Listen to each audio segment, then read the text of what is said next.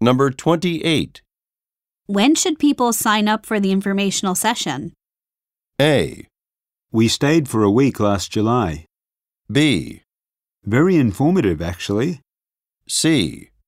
Registration ends in a week.